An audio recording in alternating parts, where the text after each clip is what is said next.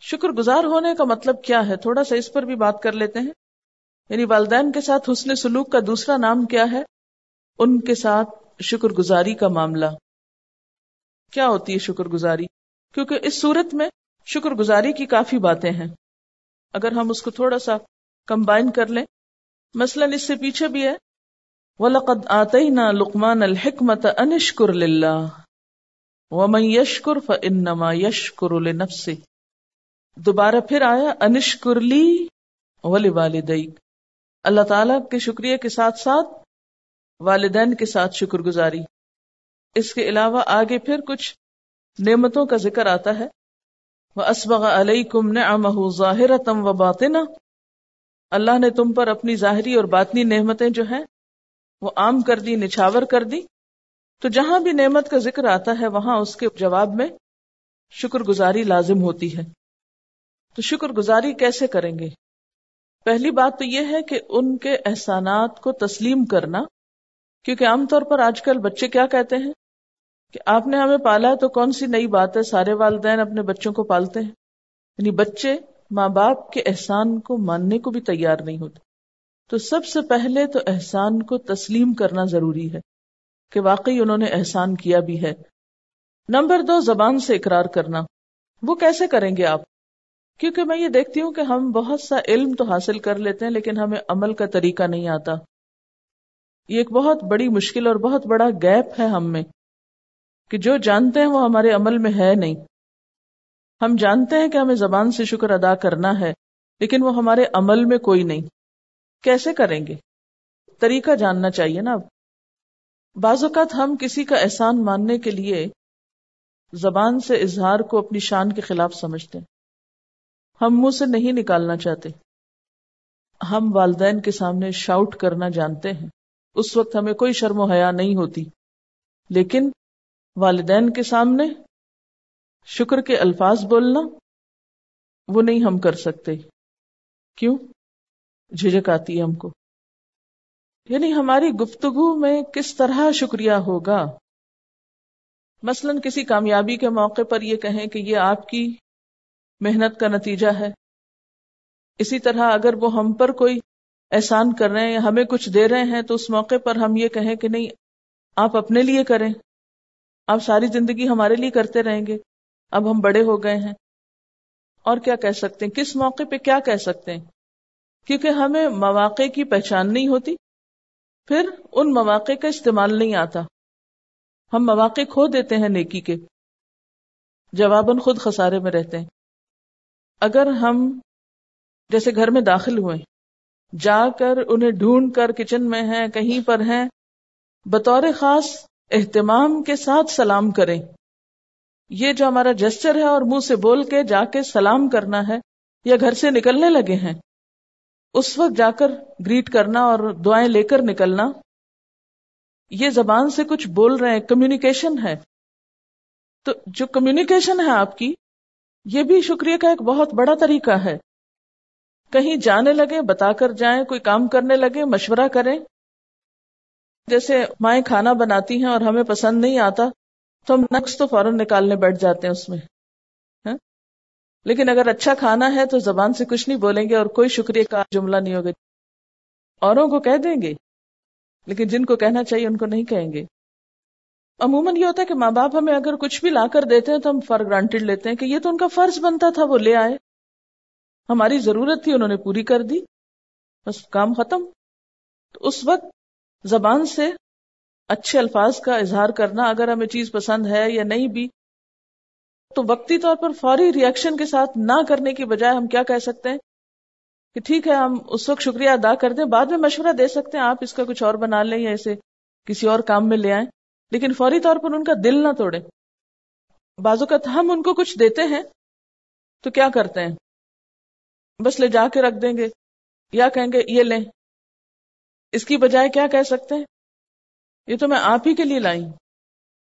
یہ دیکھ کے مجھے آپ یاد آئی تھی۔ اچھا عموماً شادی کے بعد ہم لوگ بالکل فراموش کر دیتے ہیں، بھول جاتے ہیں۔ اور اگر ان سے کوئی کمی بیشی ہو جائے کسی معاملے میں، تو اس کا شکوہ ضرور کرتے ہیں۔ کہ ہمارے ہاں یہ معاملہ تھا، یہ یہ موقع تھا، تو آپ آئے نہیں، آپ نے یہ نہیں کیا۔ اچھا ہم عام طور پر اپنی ماؤں کی یا والدین کی تعریف بعد میں یا کہیں اور تو کرتے ہیں، لیکن ان کے سامنے کبھی نہیں کرتے۔ جو زندگی بھر ہمارے لیے تھکا ہے اور ہمارے لیے اس نے تکلیفیں اٹھائی ہیں، ہم نے اسے کبھی اپنی زبان سے خوش نہیں کیا۔ ٹھیک ہے خوشامد نہیں کرنے کی ضرورت یا ناجائز باتیں کرنے کی ضرورت نہیں لیکن بہت سے ایسے احسانات ہیں جن کو اگر آپ سوچیں اور محسوس کریں، تو ان کا آپ ذکر بھی کر سکتے ہیں۔ آپ لکھ کر بھی کر سکتے ہیں۔ بعض لوگ بولنے میں اچھے نہیں تو وہ لکھ بھی سکتے ہیں۔ یہ انہوں نے بتایا کہ ان کی والدہ کہیں گئی تھی، وہ لیٹ ہو گئی تو انہوں نے فون کر کے کہا کہ آپ ابھی تک نہیں آئی آپ کے بغیر بالکل مزہ نہیں آ رہا۔ تو واپس آ کر وہ بہت خوش ہوئی کہ مجھے یاد رکھا اور مجھے مس کیا۔ عام طور پر ہم ایسے موقع پر جب والدہ لیٹ ہو جائیں کسی معاملے میں تو کیا کرتے ہیں؟ کیا یہی کہتے ہیں؟ عموماً صرف شکوا تو کرتے ہیں کہ آپ آئی نہیں، آپ کیوں نہیں آئی آپ اتنی دیر سے آئیں۔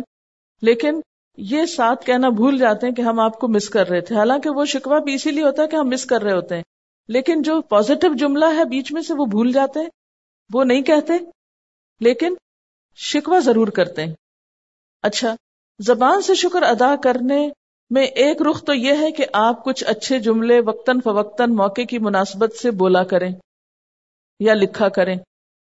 نمبر دو یہ کہ کچھ منفی باتوں سے پرہیز کریں۔ جو شکریہ کا لفظ بولنے سے زیادہ فائدہ مند اور کارآمد بات ہوگی۔ کیونکہ جب ہم شکوے کرتے ہیں تو وہ ڈائریکٹلی کیا ہوتا ہے؟ نہ شکرا پن یعنی یہ بالکل قدرتی امر ہے کہ جن دو لوگوں کا آپس میں تعلق ہوگا، وہاں شکوے شکایات بھی ہوں گی۔ لیکن اگر کوئی شخص شکریہ کا تو ایک جملہ نہ بولے، اور شکوے کے لیے اس کے پاس بہت لمبی چوڑی زبان ہو، تو اس سے کیا ہوگا؟ کہ وہ جو احسان کا یا شکریہ کا طریقہ آپ نے اختیار کیا، اس پہ بھی سارا پانی پھر جائے گا۔ اسی لیے یہاں پر کیا فرمایا وہ صاحب ہوما فت دنیا معروف ٹھیک ہے وہ شرک کرنے کا حکم دے رہے ہیں، بہت بڑا ظلم کر رہے ہیں۔ کیا اللہ تعالیٰ ہمیں یہ نہیں سکھا سکتے تھے کہ دیکھو وہ تو شرک کر رہے اور شرک ظلم عظیم ہے اور ایسا ظلم کرنے والوں کے ساتھ جواباً تم بھی ظلم کیا کرو۔ یہ کہا نہیں جا سکتا تھا کہ ظلم کے بدلے میں تم بھی خوب بدلا لیا کرو۔ کبھی نہ چھوڑنا ان کو، کیونکہ کبیرہ گنا کر رہے ہیں۔ لیکن آپ خود سوچئے کہ والدین شرک کر رہے ہیں۔ شرک کرنے کو کہہ رہے ہیں اپنی اولاد کو۔ پھر بھی اللہ تعالیٰ جواب میں کیا اخلاق سکھا رہے ہیں؟ وہ صاحب ہوں معافت دنیا معروفہ بس اتنی بات ہے کہ برائی میں یا غلط بات میں ساتھ نہیں دینا، لیکن اپنے اخلاق اور رویے میں کوئی فرق نہیں آنے دینا۔ تیسری چیز جس میں بہت وسیع میدان ہے، وہ ہے عملی رویہ۔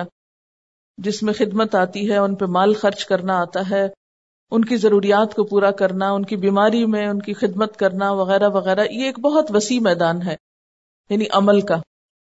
بعض اوقات ہم عمل سے خدمت کر بھی رہے ہوتے ہیں، لیکن زبان سے نہیں، رویے جسچر ایٹیٹیوڈ اس سے نہیں، اور دل سے تسلیم نہیں کرتے۔ ان کو بلائے جان سمجھتے ہیں وبال جان سمجھتے ہیں، مصیبت سمجھتے ہیں، خصوصاً جب بوڑھے ہو جائیں۔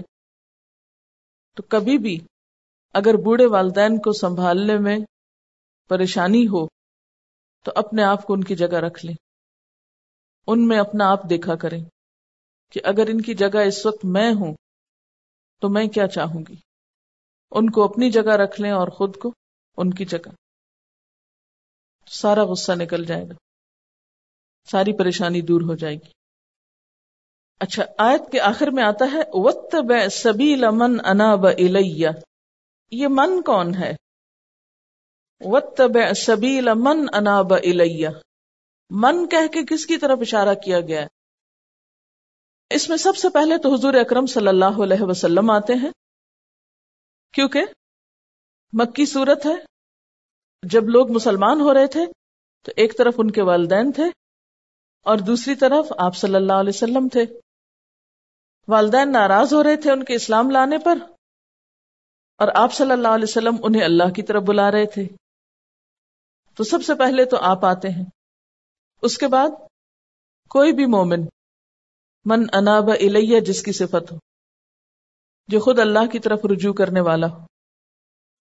عام حالات میں تو کسی بھی دوسرے شخص کو والدین پہ ترجیح نہیں دی جا سکتی۔ اللہ یہ کہ ایک عورت کی شادی ہو جائے تو اس کا شوہر پھر زیادہ قابل ترجیح ہو جاتا ہے والدین کی نسبت، کیونکہ اب اس کی خدمت، اس کی اطاعت اور اس کی بات ماننا ضروری ہو جاتا ہے۔ لیکن دین کے معاملات میں جب دین کا مسئلہ ہوگا تو پھر والدین کا مشورہ نہیں، بلکہ اس شخص کا مشورہ قابل قبول ہوگا، من اناب الیہ کی صفت جس میں ہوگی۔ یہ یاد رکھیے کہ والدین کے درجے میں کچھ اور لوگ بھی آتے ہیں۔ ان میں سوتےلے والدین، رضائی والدین یعنی جنہوں نے دودھ پلایا ہو، روحانی والدین، جنہوں نے تعلیم دی ہو، علم سکھایا ہو۔ اسی طرح سسرالی والدین، جن کے بیٹے یا بیٹی سے پھر شادی ہوئی ہو یعنی لڑکے کی طرف سے، لڑکی کے پیرنٹس اور لڑکی کی طرف سے، لڑکے کے پیرنٹس۔ یعنی ساس سسر دونوں کے، مرد اور عورت دونوں کے۔ تو کتنے لوگ ہو گئے والدین کے درجے میں؟ حقیقی والدین، اور حقیقی والدین میں یاد رکھیے کہ کچھ اور رشتے بھی اس میں آ جاتے ہیں، جیسے آبا کا لفظ آتا نا قرآن پاک میں۔ تو باپ کے ساتھ دادا بھی مثلا، نانا بھی، ماں کے ساتھ نانی اور دادی بھی۔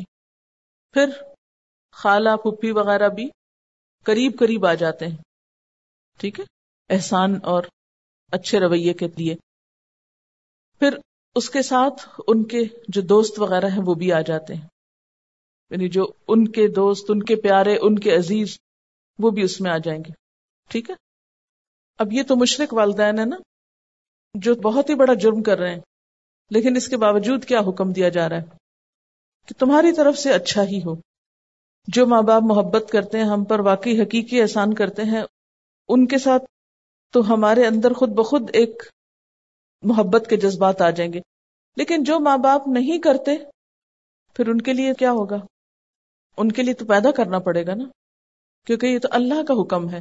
اللہ نے یہ حق دینے کو کہا ہے۔ فریضتم من اللہ ہے۔ کوئی کچھ بھی کرے، میری ذمہ داری کیا ہے؟ مجھے تو اسے نبھانا ہے۔ اس کے تحت ہمیں سوچنا ہوگا۔ تو اسباب اس کے کئی ایک ہیں کہ بچے عزت کیوں نہیں کرتے یا بچے کیئر کیوں نہیں کرتے۔ کہ ہم بچوں کی صرف دنیا بناتے رہتے ہیں ان کے دل میں خدا کا خوف نہیں پیدا کرتے، ان کی آخرت کی فکر نہیں کرتے۔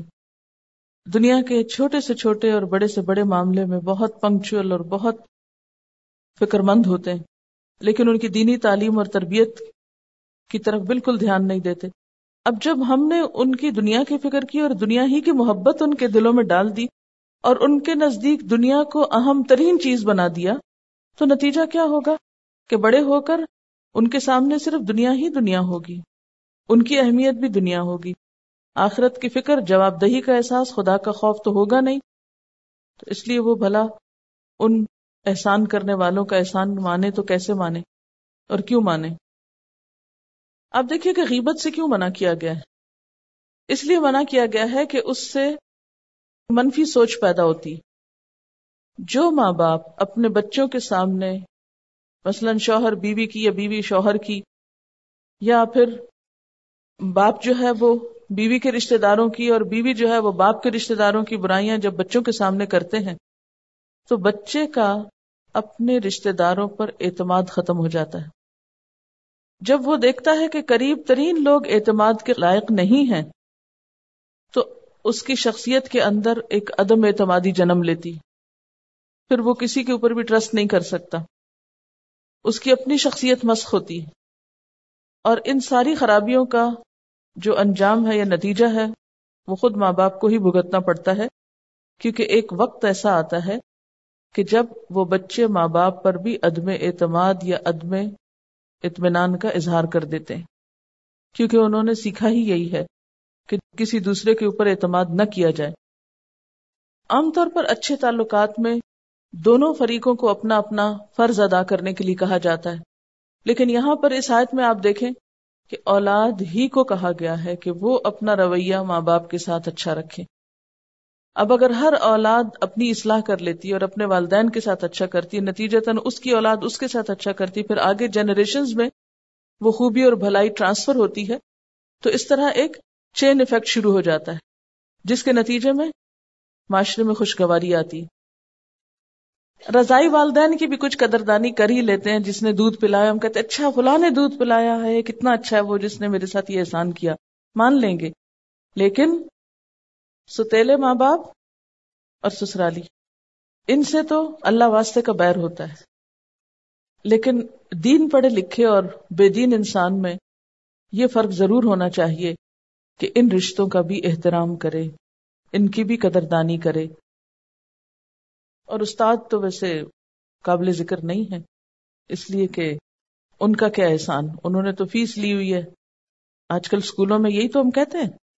ہم میں سے کتنے لوگ ہیں جو اپنے بچوں کو یہ سکھائیں کہ اپنی ٹیچر کا احترام بھی کرنا۔ ہے جب وہ گھر آ کر ٹیچر کی نقلیں اتارتے ہیں یا گھر آ کر ٹیچر کے خلاف باتیں کرتے ہیں، کتنے ماں باپ ہیں جو منع کرتے ہوں، جو ان کو روکتے ہوں۔ عام طور پر غلطی کہاں ہوتی ہے؟ جب بچوں کو مثلاً ہوم ورک ملتا ہے۔ عموماً ماں ہی کی ذمہ داری میں آتا ہے، جب وہ کرانے لگتی ہیں تو انکانشیسلی کہیں گے، یہ کیا ہے تمہاری ٹیچر اس کو تو یہ لکھنا نہیں آتا۔ اس کو تو یہ کرنا نہیں آتا۔ یعنی بچے کے ساتھ بیٹھ کر ہم بعض اوقات لاشعوری طور پر غیر محسوس طریقے سے اس کی استاد کی برائیاں شروع کر دیتے ہیں۔ اور پھر ہم بچے سے یہ توقع رکھیں کہ وہ جا کے اسی استاد کی عزت کرے جس کو بیٹھ کے ہم نے گھر میں کریٹیسائز کیا۔ یہ چیز میں نے بہت دفعہ دیکھی ہے نا۔ مائیں کہیں بیٹھیں گی تو اسکولوں کی تو خیر ڈسکشنز ہوتی ہی لازم ہے۔ ویسے تو یہ کہ ماؤں کا شغل عام طور پہ کیا ہوتا ہے؟ جہاں بیٹھیں گی بچے کی بات ضرور کریں گی۔ جب بچے کی بات ہوگی تو ساتھ ہی کس کی شروع ہو جائے گی؟ اسکول کی ضرور ہوگی۔ اچھا تم کیا پڑھتے ہو؟ کیا سیکھتے ہو؟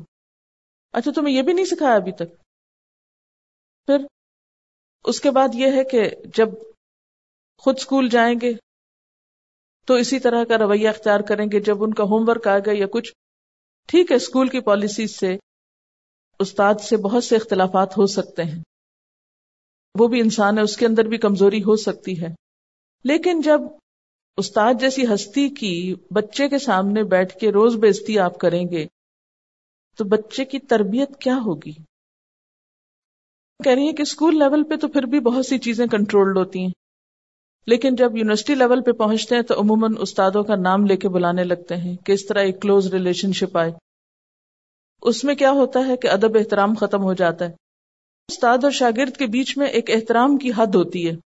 جب وہ حد ٹوٹتی ہے تو اس کے بعد وہ سارا شکر گزاری اور احسان مندی ختم ہونے لگتی۔ کیونکہ حد روکے ہوئے نا ہمیں ہمارے حصے میں۔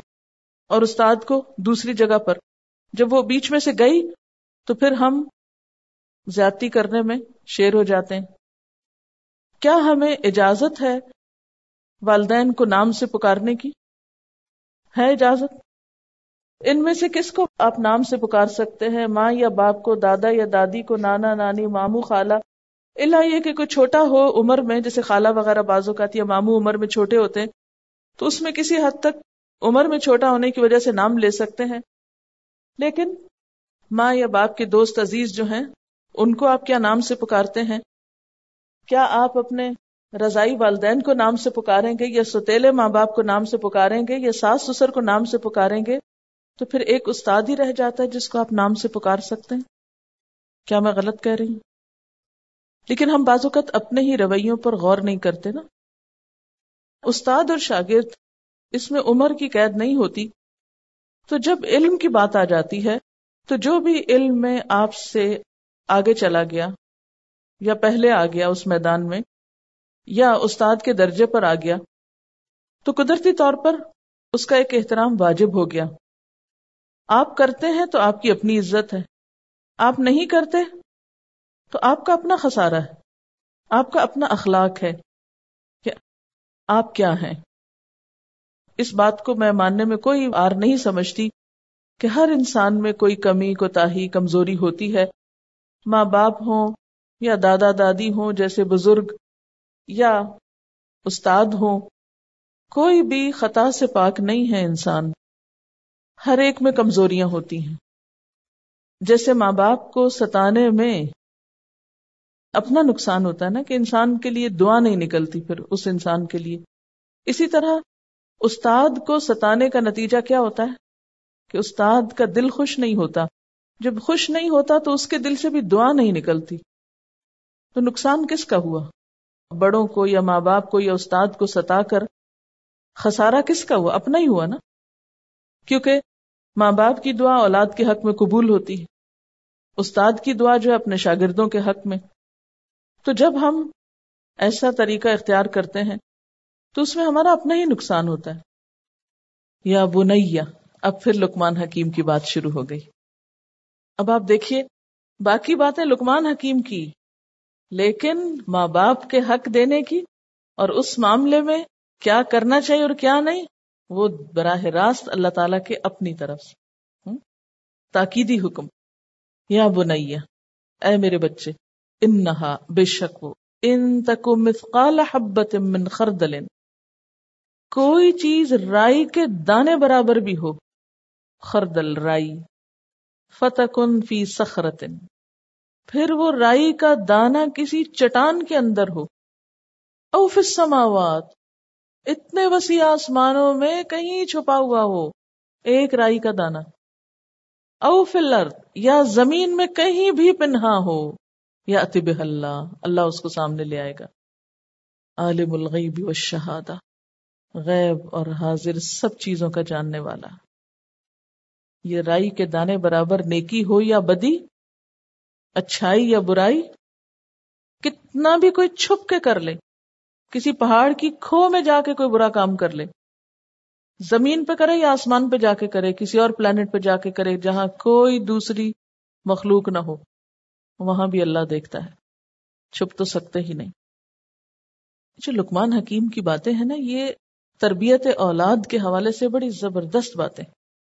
جو ماں باپ اپنے بچوں کو یہ سمجھانے میں کامیاب ہو جائیں کہ دیکھو بچے، مجھ سے چھپ کے جو بھی کرو گے، کر لو گے، لیکن اللہ سے نہیں چھپ سکتے۔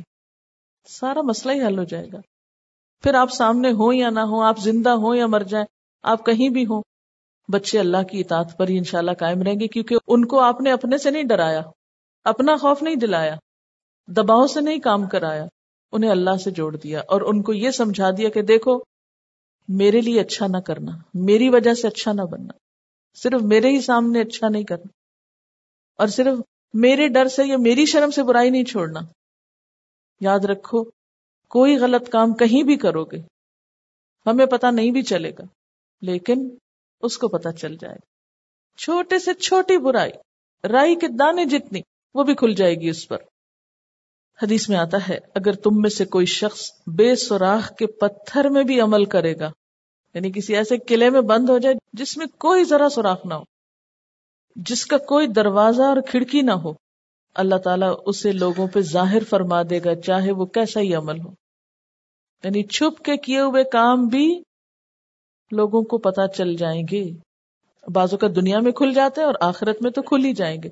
میں عمل مثقال ضرورت خی رہی وہ میں عمل مثقال ضرورت شر رہی ذرے کے برابر بھی نیکی ہوگی، اسے دیکھ لو گے ذرے برابر برائی ہوگی، اسے بھی دیکھ لو گے اور ویسے بھی اگر دیکھا جائے تو موجودہ دور میں اب انتہائی اندھیرے میں چھپی ہوئی چیزوں کو بھی دیکھنے کے طریقے ایجاد ہو گئے۔ مثلا ایکس ریز اندر کی ہڈی ٹوٹتی ہے، بالکل اندھیرا ہے آپ کے جسم میں، روشنی کا کوئی سوراخ نہیں۔ وہ اندرونی ہڈیاں تک ہڈیوں کا گودا تک اس میں جا دکھتا ہے۔ الٹرا ساؤنڈ سے آپ دیکھیے اندر کے حصوں کی موومنٹ ان کا فنکشن نظر آتا ہے۔ ماں کے پیٹ میں بچوں کی موومنٹ وغیرہ بھی دیکھی جا سکتی ہے۔ اسی طرح سیٹلائٹس کے ذریعے مختلف علاقوں میں ہونے والے کام دور سے آسمانوں کی پنہائیوں سے نظر آنے لگتے ہیں۔ تو اگر انسانوں نے ایسے طریقے ایجاد کیے ہیں جو بے شمار ہیں، آپ اور بھی مثالیں لا سکتے ہیں۔ چھپی ہوئی چیزوں کو دیکھنے کے تو پھر اللہ تعالیٰ کے لیے کیا مشکل ہے؟ اور یہ جو سخرا ہے، یہ پتھر کے لیے استعمال ہوا، لیکن ضروری نہیں کہ صرف پتھر، کوئی بھی اور چیز ہو سکتی ہے تو سمبل ہے۔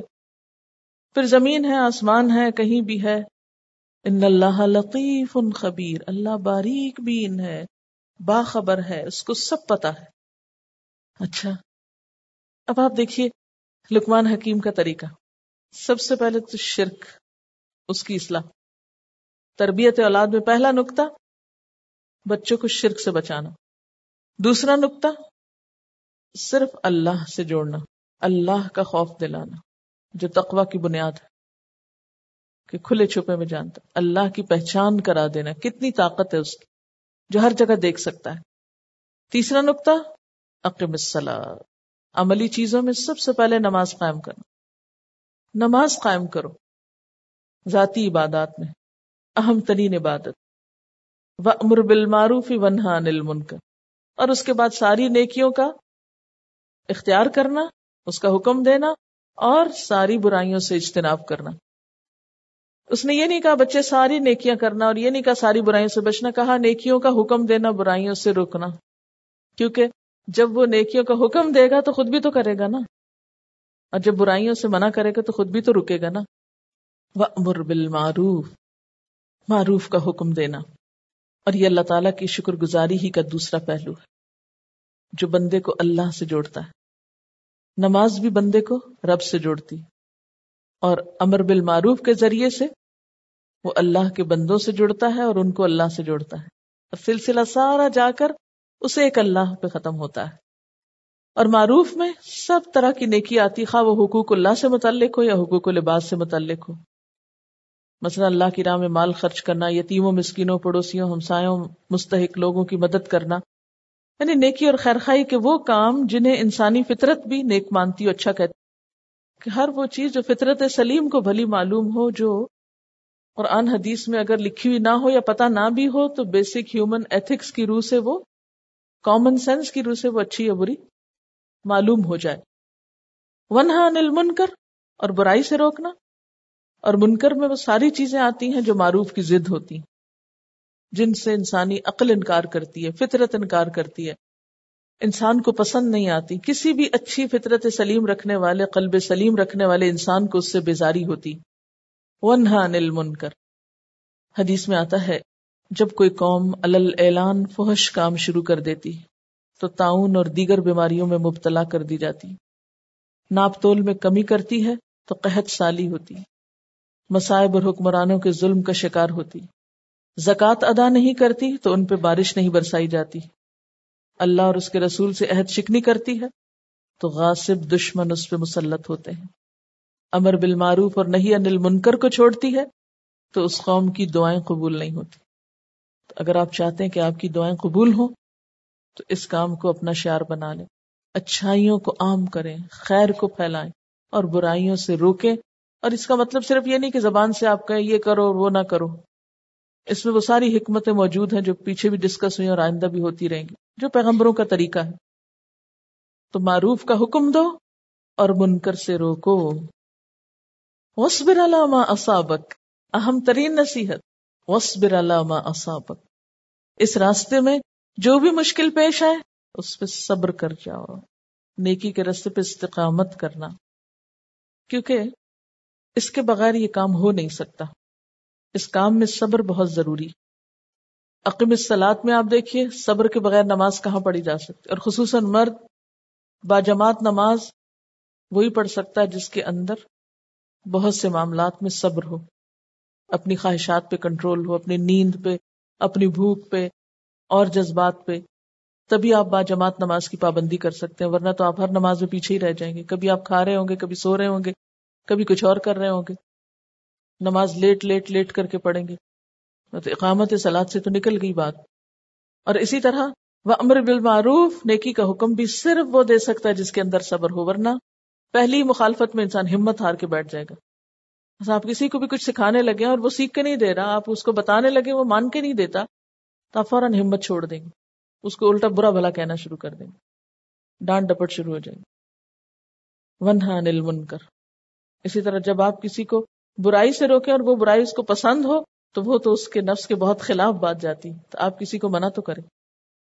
اس کو تو وہ اچھی نہیں لگے گی بات، اس لیے وہ بھی آپ کا دشمن بن جائے گا۔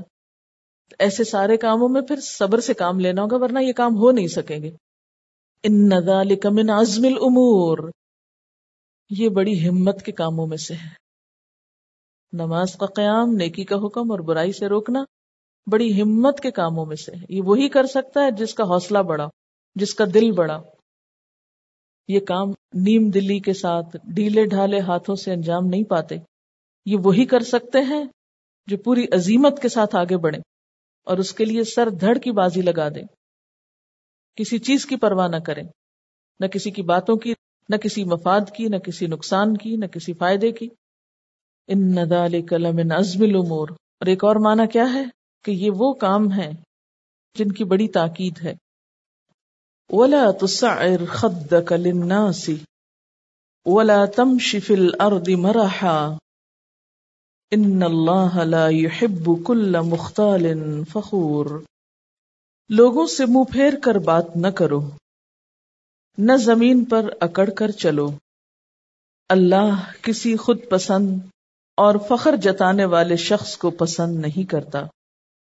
لقمان حکیم نے اپنے بیٹے کو نصیحت کی کہ اے بیٹے، لوگوں سے جب بات کرو، تو منہ پھیر کر نہ کرو۔ عربی میں اس کے لیے لفظ استعمال ہوا ہے، تسعر۔ روٹ ہے سواد این رے۔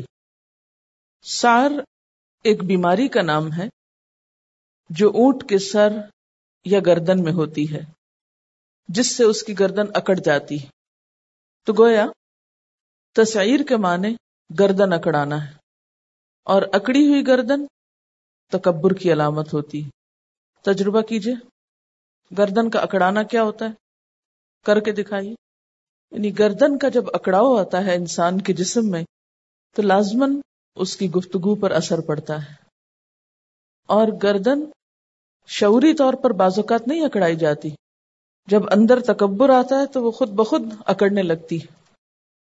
جیسے انسان کے جسم پر غم کے اثرات نظر آتے ہیں، جیسے خوشی کے اثرات نظر آتے ہیں، جیسے نیند کے اثرات انسان کے جسم پر نظر آتے ہیں۔ اسی طرح جب دل میں تکبر ہوتا ہے، غرور ہوتا ہے، تو اس کے اثرات خود بخود انسان کے جسم پر بھی نظر آنے لگتے ہیں۔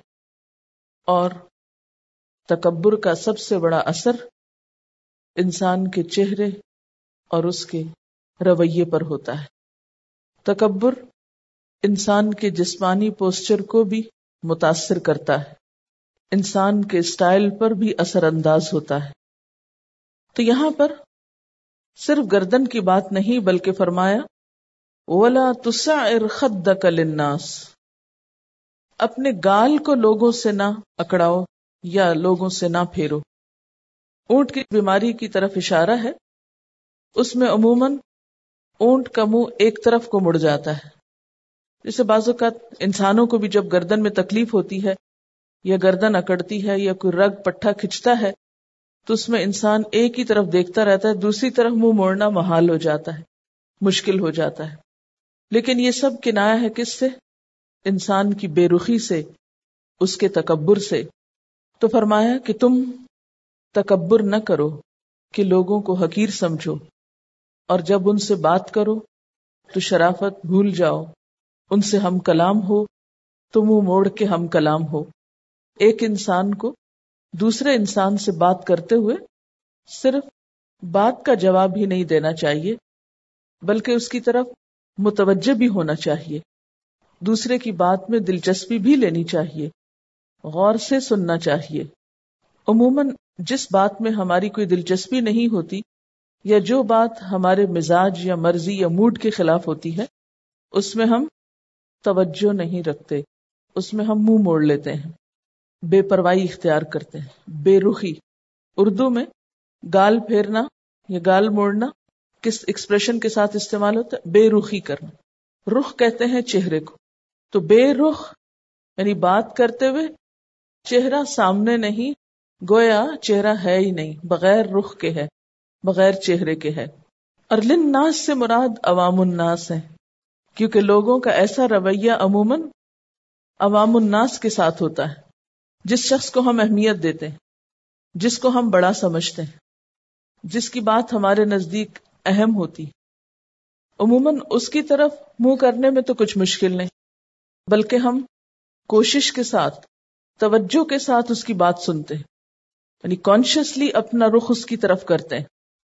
لیکن جسے ہم حقیر سمجھیں، جس کی ہماری نگاہوں میں کوئی اہمیت نہ ہو، اس کے ساتھ عموماً ایسا رویہ اختیار کیا جاتا ہے۔ مثلا غریب لوگ، کم پڑھے لکھے لوگ نہ سمجھ لوگ، یا پھر کسی بھی اعتبار سے اپنے سے کمتر لوگ۔ تو عموماً دنیاوی اعتبار سے بڑی حیثیت کے لوگ اپنے سے کمتر حیثیت والوں کے ساتھ ایسا ہی معاملہ رکھتے ہیں۔ کہ بات کرتے ہوئے ان کی طرف توجہ نہیں دیتے، ان کو توجہ کے لائق نہیں سمجھتے، توجہ کے قابل نہیں سمجھتے۔ اس سے پچھلی آیات میں شکر گزاری کی بات ہوئی، اور یہ شکر گزاری صرف اللہ تعالی کے لیے نہیں، بلکہ انسانوں کے لیے، اور انسانوں میں سب سے پہلے والدین کے لیے اس شکر گزاری کا سب سے پہلا اظہار انسان کے رویے سے ہوگا۔ ابھی آپ بولے کچھ نہیں، ابھی آپ نے کچھ کہا نہیں۔ عملی طور پر کوئی خدمت نہیں کی۔ سب سے پہلا سٹیپ کیا ہے؟ کہ آپ ان کی طرف متوجہ ہوں۔ ان کو اہمیت دیں۔ انہیں امپورٹنس دیں۔ ان کے سامنے بیٹھیں۔ ان سے متوجہ ہو کے بات کریں۔ نہ کہ منہ موڑ کے، رخ پھیر کے۔ اور پھر اسی طرح باقی تمام لوگ۔ خواہ وہ کسی بھی حیثیت ہستی کے مالک ہوں۔ اچھا ہماری عام طور پہ عادت کیا ہوتی ہے؟ گھر میں اگر مہمان آئے بڑوں کو تو خوب سلام کریں گے ویلکم کریں گے اور بچوں کو اگنور کر دیں گے۔ یا ساتھ اگر کوئی میڈ ہے، تو اس کو تو لازمی اگنور کریں گے۔ اس کا تو حال بھی نہیں پوچھیں گے، اس کو تو انسان ہی نہیں سمجھیں گے۔ اس قدر دکھ ہوتا ہے بازو کا تو اور وہ بےچارے بھی ایسا ظلم سہ سہ کے اپنے جیسے انسانوں کی طرف سے بالکل ہی ختم ہو جاتے ہیں۔ ان کو تو پھر ہاتھ ملانا بھی نہیں آتا۔ اگر کوئی ہم جیسا نادان آگے ہاتھ بڑھا ہی دے تو وہ خوف سے دیکھتے ہیں کہ یہ کیا ہونے لگا ہے۔ یہ یعنی کتنے افسوس کی بات ہے کہ ہم جیسے انسان ہیں، لیکن ہم نے ان کو معاشرتی طور پر اتنا اگنور کر دیا ہے کہ ان کے اندر کے انسانیت کے جوہر تک ختم ہو گئے۔ وہ سر اٹھانے کے قابل نہیں رہے۔ ان کی غربت نے یا ان کی ضرورت یا قسم پرسی نے ان کو بے بس کر دیا ہے۔ انسانیت کا کتنا بڑا جوہر ہم نے ضائع کر دیا۔ ان کو وہ کانفیڈینس ہی نہیں دیا کہ وہ سر اٹھا کے یا آنکھ ملا کے بات ہی کر سکے۔ تو جب تک یہ پسا ہوا مظلوم طبقہ آگے نہیں بڑھے گا؟ اس کو ہم آگے نہیں اٹھائیں گے؟ ان کی طرف توجہ نہیں کریں گے؟ ان کی طرف دھیان نہیں دیں گے؟ تو معاشرے میں تبدیلی نہیں آ سکتی۔ پیغمبروں پہ کیا الزام تھا؟ کہ یہ غریب لوگوں کو بہت اپنے پاس بٹھاتے ہیں۔ ان کی طرف بہت متوجہ ہوتے ہیں۔ اس لیے متکبرین ان کی مجلس میں نہیں آتے تھے۔ آپ صلی اللہ علیہ وسلم کی دعوت کیوں تیزی سے پھیلی تھی؟ وہاں غلاموں کو بھی اہمیت ملی تھی۔ وہاں عورتوں کو بھی حقوق ملے تھے۔ وہاں معاشرے کے سارے مظلوم اور پسے ہوئے طبقات کو محبت ملی تھی۔ ہم جب انسانوں کے معاملے میں بہت سلیکٹو ہو جاتے ہیں کہ اس سے تو بات کرنی ہے، اس سے نہیں کرنی۔ اس سے تو ہاتھ ملانا ہے، اس سے نہیں ملانا ہے۔ اس سے تو پوری توجہ سے بات کرنی اس سے نہیں کرنی۔ پھر دین نہیں پھیلتا۔ جس کو اجر چاہیے، جس کو ثواب چاہیے تو ہر ایک کو مسکرا کے دیکھے گا۔ خواہ وہ اس کا خادم اور سروینٹ ہی کیوں نہ ہو، یا کوئی غیر ہی کیوں نہ ہو، جس سے اس کا کوئی خونی رشتہ نہ ہو۔ اس سلسلے میں ہم دیکھتے ہیں اللہ کے رسول صلی اللہ علیہ وسلم کا طرز عمل؟ آپ کے فرمان؟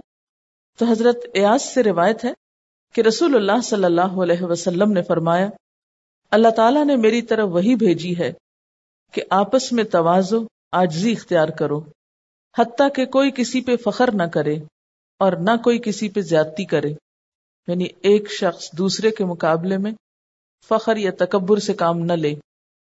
ایک اور حدیث میں آتا ہے، آپ نے فرمایا، ایک شخص ہے جو ہمیشہ اپنے آپ کو بزرگ و برتر سمجھتا ہے اور لوگوں سے دور رہتا ہے۔ یعنی لوگوں کے لیے ایکسیسیبل نہیں۔ لوگوں سے گھلنا ملنا پسند نہیں کرتا۔ عوام الناس سے بات چیت کرنے کو اپنی شان کے خلاف سمجھتا ہے۔ یہاں تک کہ اس کا نام متکبروں اور سرکشوں میں لکھ دیا جاتا ہے۔ یعنی ایسا شخص جو اس قسم کی شخصیت اور پرسنالٹی رکھتا ہو کہ لوگ اسے اپروچ ہی نہ کر سکیں، یا اس نے خود ساختہ مصنوعی طور پر اپنے ارد گرد ایسا خول بنا رکھا ہو یا ایسا دائرہ بنا رکھا ہو یا اپنے پر ایسا خول چڑھا رکھا ہو کہ لوگ اسے اپروچ ہی نہ کر سکیں، یا وہ لوگوں کو اپروچ کرنے ہی نہ دینا چاہتا ہو۔ تو ایسے ہی شخص کی یہاں بات کی جا رہی ہے۔ کہ ایک شخص جو ہمیشہ اپنے آپ کو بزرگ و برتر سمجھتا ہے یعنی اپنے اندر دوسرے انسانوں کے مقابلے میں زیادہ خوبیاں اس کو نظر آتی ہیں۔ خود پسند ہے، خود پرست ہے۔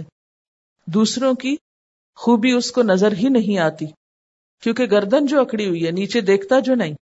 تو کیا ہوتا ہے؟ اس کا نام متکبروں اور سرکشوں میں لکھ لیا جاتا ہے۔ پھر جو مصیبت سرکشوں پہ پڑتی ہے یعنی دنیا و آخرت میں وہی اس کو پہنچتی ہے۔ یعنی جو سرکشوں کا انجام اللہ نے لکھا ہے، اس کا بھی وہی انجام ہوتا ہے۔ آپ صلی اللہ علیہ وسلم عوام الناس کے ساتھ کیسا معاملہ کرتے تھے؟ حالانکہ آپ اللہ کے نبی تھے، تمام انسانوں میں کیا، تمام رسولوں میں بھی بڑا درجہ آپ کو حاصل تھا۔ لیکن آپ کا حال کیا تھا عوام الناس کے ساتھ؟ کہ مدینے کی باندیوں میں سے ایک باندی آپ کا ہاتھ پکڑ لیتی اور جہاں چاہتی آپ کو لے جاتی۔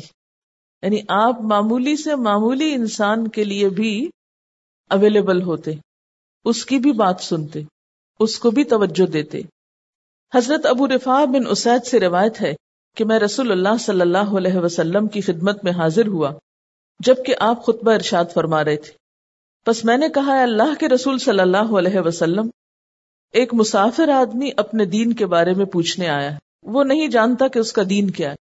یعنی پہلی دفعہ وہ آیا ہے آپ کے پاس، اس کو کچھ بھی خبر نہیں کہ دین کس چیز کا نام ہے۔ یعنی کچھ نہیں جانتا، ہر طرح کے ادب، آداب سے، علم سے نا واقف ہے۔ بس آپ میری طرف متوجہ ہوئے اور اپنا خطبہ چھوڑ دیا۔ حتیٰ کہ میرے پاس آ گئے۔ چنانچہ آپ کے لیے ایک کرسی لائی گئی، جس پر آپ بیٹھ گئے۔ اور اللہ تعالیٰ نے جو احکام آپ کو سکھلائے تھے، وہ مجھے سکھلانے لگے۔ پھر اپنے خطبے کی طرف آئے اور اس کے آخری حصے کو مکمل فرمایا۔ اسی کو حکمت کہتے ہیں۔ اس کا یہ مطلب نہیں ہے کہ ہر موقع پر انسان اپنی بات چھوڑ دے، لیکن اگر سچویشن اس چیز کا تقاضا کر رہی ہے، ایک شخص ایسا ہے جو بالکل کچھ بھی نہیں جانتا۔ مثلا آپ کی مجلس میں پہلے ہی دفعہ آیا، اس کو نہیں پتا یہاں کیا ہوتا ہے۔ وہ دین کی محبت اور شوق لے کر آیا اور آپ اس کو پہلے ہی دن ڈسپلن میں باندھنے لگتے ہیں۔ یہاں نہ بیٹھو۔ یہاں نہ کھڑے ہو، یہ نہ کرو، وہ نہ کرو۔ تو یہ چیز حکمت کے خلاف ہے۔ کسی مجلس میں نئے آنے والے اور مستقل طور پر وہاں بیٹھنے والوں میں فرق ہوتا ہے۔ مستقل بیٹھنے والے اپنے رویے سے کیا ثابت کرتے ہیں؟ کہ خواہ بیچ میں استاد نے جگہ چھوڑ بھی دی ہے، وہ ہمیں چھوڑ کر کسی اور کی طرف بھی متوجہ ہو گیا ہے، تو وہ ہلچل نہیں بچا دیتے، وہ اسی یکسوئی کے ساتھ بیٹھے رہتے ہیں۔ تو آپ صلی اللہ علیہ وسلم نے جب دیکھا کہ ایک ایسا شخص آیا ہے کہ جس کو کچھ بھی نہیں پتا، تو آپ پوری طرح اس کی طرح متوجہ ہو جاتے ہیں۔ یہ تھی وہ حکمت جس کی وجہ سے دین پھیلا اور آج ہم اسی حکمت سے خالی ہیں جس کی وجہ سے دین پھیلتا نہیں اور دین کو نقصان پہنچتا ہے ہمارے رویوں کی وجہ سے۔ یہی وجہ تھی کہ جس کی بنا پر لوگ آپ صلی اللہ علیہ وسلم کی طرف کھچے چلے آتے تھے۔ ایک اور روایت میں آتا ہے، حضرت انس بیان کرتے ہیں کہ ایک عورت کی عقل میں کچھ فطور تھا۔ میری مینٹل کیس تھی۔ وہ نبی صلی اللہ علیہ وسلم کی خدمت میں آئی اور کہنے لگی، یا رسول اللہ صلی اللہ علیہ وسلم، مجھے آپ سے کوئی کام ہے۔ وہ صحابہ کے سامنے اپنی بات نہیں بتانا چاہتی تھی۔ آپ نے فرمایا کہ، اے ام فلاں جو گلی چاہے دیکھ لے اور وہاں مجھے اپنا کام بتا دے، میں تیرا کام کر دوں گا۔ بس آپ کسی راستے میں اسے تنہا ملے، یہاں تک کہ اس کا کام ہو گیا۔ یعنی اس نے کہا، میں سب کے سامنے نہیں بات کروں گی۔ آپ الگ سے میری بات سنیے۔ تو آپ نے کہا اچھا اپنی جگہ تم سوچ لو کہ کہاں بات کرنا چاہتی ہو۔ حالانکہ وہ عورت کون تھی؟ کہ عقل مند نہیں تھی، اس کی عقل میں فطور تھا۔ اور آپ سمجھ رہے تھے کہ یہ نا سمجھ ہے۔ لیکن آپ نے اس کو بھی اہمیت دی۔ کہا اچھا جاؤ۔ کہاں بات کرنا چاہتی ہوں مجھے بتا دو، میں تمہاری بات سن لیتا ہوں۔ اور آپ اس کے ساتھ وہاں تشریف لے گئے۔ اسی طرح حضرت ابو ایوب سے روایت ہے، رسول اللہ صلی اللہ علیہ وسلم نے فرمایا، کسی مسلمان کے لیے جائز نہیں کہ وہ اپنے مسلمان بھائی سے تین راتوں سے زیادہ تعلق منقطع رکھے، کہ اس کے ساتھ بات نہ کرے۔ اور اس طرح کے دونوں کا آمنا سامنا ہو، یہ اس سے منہ پھیر لے اور وہ اس سے منہ پھیر لے۔ اور دونوں میں سے بہتر وہ ہے جو سلام کرنے میں پہل کرے۔ یعنی اگر کوئی ناراضگی بھی ہو جائے تو بھی درست نہیں کہ انسان تین دن سے زیادہ اس ناراضگی کو طول دے اور جب ملاقات ہو آمنا سامنا ہو تو ایک ادھر منہ کر لے، ایک ادھر منہ موڑ لے۔ ہم سب اس آیت اور احادیث کی روشنی میں اپنے اپنے طرز عمل کو پرکھے دوسروں کو نہیں، خود کو دیکھے کیونکہ عموماً جب ہم ایسی باتیں سنتے ہیں تو ان باتوں کے مصداق لوگ تلاش کرنے لگتے ہیں۔ اچھا کون کون یہ کرتا ہے؟ اس سے پھر ہماری ذات کی اصلاح نہیں ہوتی۔ ہر ایک اپنے آپ کو دیکھے کہ وہ کیا کر رہا ہے۔ کہیں ہماری گفتگو کا انداز تو یہ نہیں ہوتا کہ ہم دوسرے کی بات کی طرف دھیان ہی نہیں دینا چاہتے۔ یہ بات تبلیغ کے میدان میں تو ہے ہی۔ عموماً گھریلو زندگی میں بھی جب نظر آتی ہے تو تعلقات کی خرابی کا باعث بنتی۔ بعض ماؤں کی عادت یہ ہوتی ہے کہ بچوں کو اہمیت نہیں دیتی اور ان کی بات دھیان سے نہیں سنتی۔ بچے منہ مو موڑ موڑ کے ان کا اپنی طرف کرتے ہیں۔ یعنی وہ کام کرتی رہتی ہیں، کھانا بنانے میں لگی ہوئی ہیں۔ کھانے کو سجا رہی ہیں، بنا رہی ہیں۔ وہ دنیا کی چیزیں اتنی اہم ہیں کہ بچوں کی کوئی اہمیت نہیں۔ اب نتیجہ کیا ہوتا ہے؟ کہ بچے اریٹیٹ ہوتے ہیں، پریشان ہوتے ہیں۔ اور یہاں سے بیج پڑ جاتا ہے بچوں اور والدین کے درمیان اختلافات کا، دوری کا، ایک دوسرے سے بدگمان ہونے کا۔ اور پھر یہ سلسلہ وقت کے ساتھ ساتھ، عمر کے ساتھ ساتھ بڑھتا ہی چلا جاتا ہے۔ اس لیے ماں بچوں کے سامنے، استاد شاگردوں کے سامنے، بڑے چھوٹوں کے سامنے ایک رول ماڈل ہوتے ہیں۔ انہیں بہت سی چیزیں اپنے عمل سے سکھانا ہے۔ ولا تسعر خدك للناس ولا تمشي في الارض مرحا اور تم زمین میں اکڑ کر نہ چلو۔ مرح، میم رے مرح کہتے ہیں، بہت زیادہ یا شدت کی خوشی، جس میں انسان اترانے لگے، لہرانے لگے۔ یعنی کسی بھی خوشی سے یا نعمت کے ملنے سے اتنا مغلوب ہو جانا، اتنا اس کے انڈر یا اس کے زیر اثر آ جانا کہ انسان کو اور کسی چیز کا ہوش نہ رہے یعنی مست ہو جائے اس میں، اور اس کے نتیجے میں پھر اس کی چال اور رویہ بدل جائے کہ چلتے ہوئے اسے دوسرے نظر ہی نہ آئے کہ آس پاس کون ہے۔ عموماً ایسی چال یا ایسا رویہ کب ہوتا ہے؟ جب انسان کو دوسروں کے مقابلے میں کوئی نعمت زیادہ مل جاتی، مثلا مال یا علم یا کوئی ڈگری۔ یا حسن یا اور کوئی دنیا کی نعمت، کوئی قوت، کوئی اقتدار، تو اس کا نشہ ایسا ہوتا ہے کہ انسان پھر اترانے لگتا ہے۔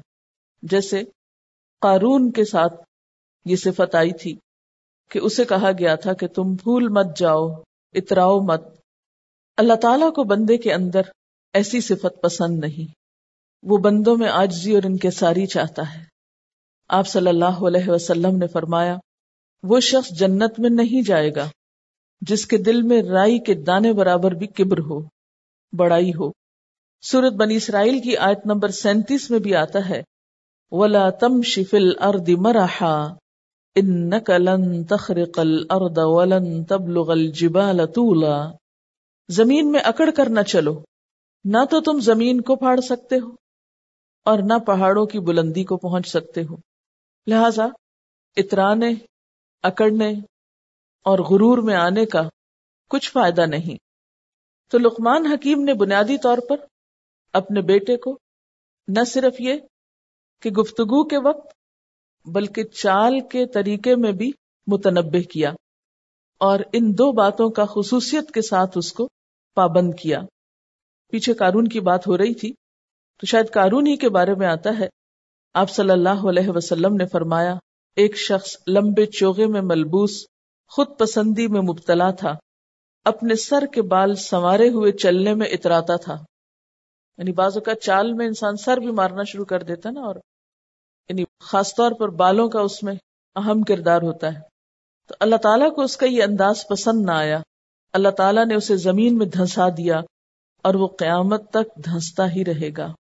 ایک اور حدیث میں آتا ہے عبداللہ بن عمر بیان کرتے ہیں کہ رسول اللہ صلی اللہ علیہ وسلم نے فرمایا، اللہ تعالیٰ قیامت کے دن اس شخص کی طرف دیکھے گا بھی نہیں، جو تکبر کی وجہ سے اپنا کپڑا گھسیٹ کے چلتا ہے۔ یعنی کپڑا ضرورت کے مطابق پہننے کی بجائے زائد ضرورت لمبا پہنتا ہے اور پھر چلتے وقت وہ پیچھے کو لہراتا رہتا ہے یا گھسٹتا رہتا ہے۔ اور یہ بھی اگر تکبر کی علامت کے طور پر ہو تو ایسا شخص بھی اللہ تعالی کی نگاہوں میں نہایت مبوض ہے۔ یہ چال اپنی بھی ہو سکتی ہے اور سواری کی بھی ہو سکتی ہے۔ کیونکہ سواری بھی چلتی ہے نا جس میں انسان بیٹھ جاتا ہے۔ کبھی اپنے دو پاؤں پہ چل کے اتراتا ہے انسان اور کبھی کسی بڑی گاڑی میں بیٹھ کے اتراتا ہے۔ اور عموماً کیا ہوتا ہے کہ اگر کسی کے پاس اچھی گاڑی ہے تو آہستہ چلنے والی گاڑی کے پاس سے زو کر کے گزار دیتا ہے اور وہ اپنی چال سے بتا رہا ہوتا ہے کہ اوہ، ہٹو تم۔ اس سڑک پہ تو سارا حق میرا ہی ہے۔ یہ رویہ بھی تکبر کا رویہ ہے۔ بعض لوگوں کو اگر کوئی اوور ٹیک کر لے، تو یہ بات ان کو پسند نہیں آتی۔ شدید غصے میں آ جاتے ہیں کہ تمہاری مجال کیسے کہ تم میرے سے آگے نکل جاؤ۔ اور پھر دائیں سے یا بائیں سے کاٹ کے وہ آگے نکلتا ہے۔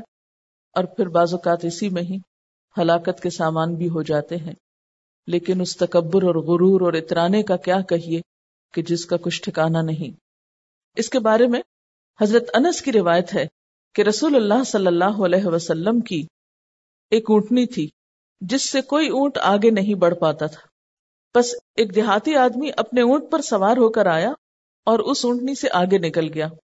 یہ بات مسلمانوں کے لیے بہت گراں تھی کہ آپ صلی اللہ علیہ وسلم کی اونٹنی کے آگے کسی نے اونٹنی گزار دی۔ یعنی ذرا امیجن کرے سارا قافلہ جا رہا ہے، صحابہ کرام جا رہے ہیں۔ آپ صلی اللہ علیہ وسلم ان کو لیڈ کر رہے ہیں۔ آپ کی اونٹنی آگے آگے جا رہی ہے۔ بہت تیز رفتار اونٹنی ہے کہ اتنے میں ایک گمار آتا ہے اور اپنا اونٹ آپ کی اونٹنی سے آگے لے جاتا ہے۔ اب صحابہ کرام تو اپنی جان اور اپنی ہر چیز آپ پہ فدا کرنے والے تھے۔ ان کو یہ بات بڑی تکلیف دے لگی۔ یہاں تک کہ آپ نے بھی اسے پہچان لیا کہ یہ کون تھا جس نے یہ کام کیا۔ آپ نے فرمایا، یہ اللہ پر حق ہے۔ کہ دنیا میں جو چیز بھی بلند ہو وہ اسے پست کر دے۔ یعنی اب یہ اونٹنی جو ہے، یہ بہت تیز رفتار ہے، لیکن ایک اونٹ اس سے بھی آگے نکل گیا ہے۔ تو ہر اونچی چیز کے لیے دنیا میں بھی پھر کیا ہے؟ پستی ہے۔ آپ صلی اللہ علیہ وسلم خود دوسروں سے آگے نکلنے کی کوشش نہیں کرتے تھے۔ یہ صحابہ کرام تھے جو آپ کو عزت دیتے تھے اور اپنے سے مقدم رکھتے تھے۔ النبی اولا بالمؤمنین من انفسہم۔ نبی صلی اللہ علیہ وسلم تو مومنوں کو اپنی جانوں سے بھی بڑھ کر زیادہ عزیز تھے، قریب تھے، آگے تھے، ان کے۔ لیکن آپ نے کبھی خود ایسا نہیں کیا کہ لوگوں کو پیچھے دھکیل کے خود آگے نکلنے کی کوشش کی ہو، بلکہ آپ اپنے ساتھیوں میں کبھی امتیازی شان سے نہیں چلتے تھے کہ جس سے اترانے کا کوئی شائبہ بھی ہو۔ آپ صلی اللہ علیہ وسلم صحابہ کے ساتھ چلتے اور کبھی بے تکلفی میں اپنے ساتھی کا ہاتھ پکڑ کر بھی چلتے تھے۔ یعنی یہ جیسے کسی میدان میں یا کسی کھلی ایسی جگہ پر کہ جس میں ہاتھ پکڑ کر چلنے میں دوسروں کے لیے اذیت کا سامان نہ ہو۔ اس کا مطلب یہ نہیں کہ آپ سڑک پہ بھی چلتے ہوئے لوگوں کے ہاتھ پکڑ کے چلتے تھے۔ جیسے ہم بعض اوقات ایسی سنتوں سے اس طرح کے سبق سیکھ لیتے ہیں اور دوسروں کے لیے اذیت کا سبب بنتے ہیں۔ بعض لوگ طواف کرتے وقت پورے پورے گروپ ایک دوسرے کے ہاتھ پکڑ لیتے ہیں اور کسی دوسرے کو بیچ میں سے گزرنے نہیں دیتے اور ایک ہجوم اور دوسروں کو اذیت دینے کی کیفیت ہو جاتی ہے، تو یہ موقع محل کی مناسبت سے ہے۔ کسی تفریح کے موقع پر باہر، کسی جگہ پر تو ایسا ہو سکتا ہے، لیکن عام طور پر جو آپ کی چال تھی، آپ بہت قدم جما کے چلتے، ٹہل ٹہل کے نہیں چلتے تھے، اور اس طرح چلتے تھے گویا آپ کسی بلند جگہ سے اتر رہے ہوں۔ پاؤں سمیٹ کے احتیاط کے ساتھ قدم جما کے، ولا تم شفل اردی مرحا۔ زمین پر تم اترا کے نہ چلو۔ عام طور پر تکبر کے مظاہرے کس طرح ہوتے ہیں؟ کہ انسان دوسروں سے اپنی بڑائی کی وجہ سے آگے نکلنے کی کوشش کرے کہ کوئی ہوتا کون ہے جو مجھ سے آگے جائے؟ میں سب سے آگے جاؤں۔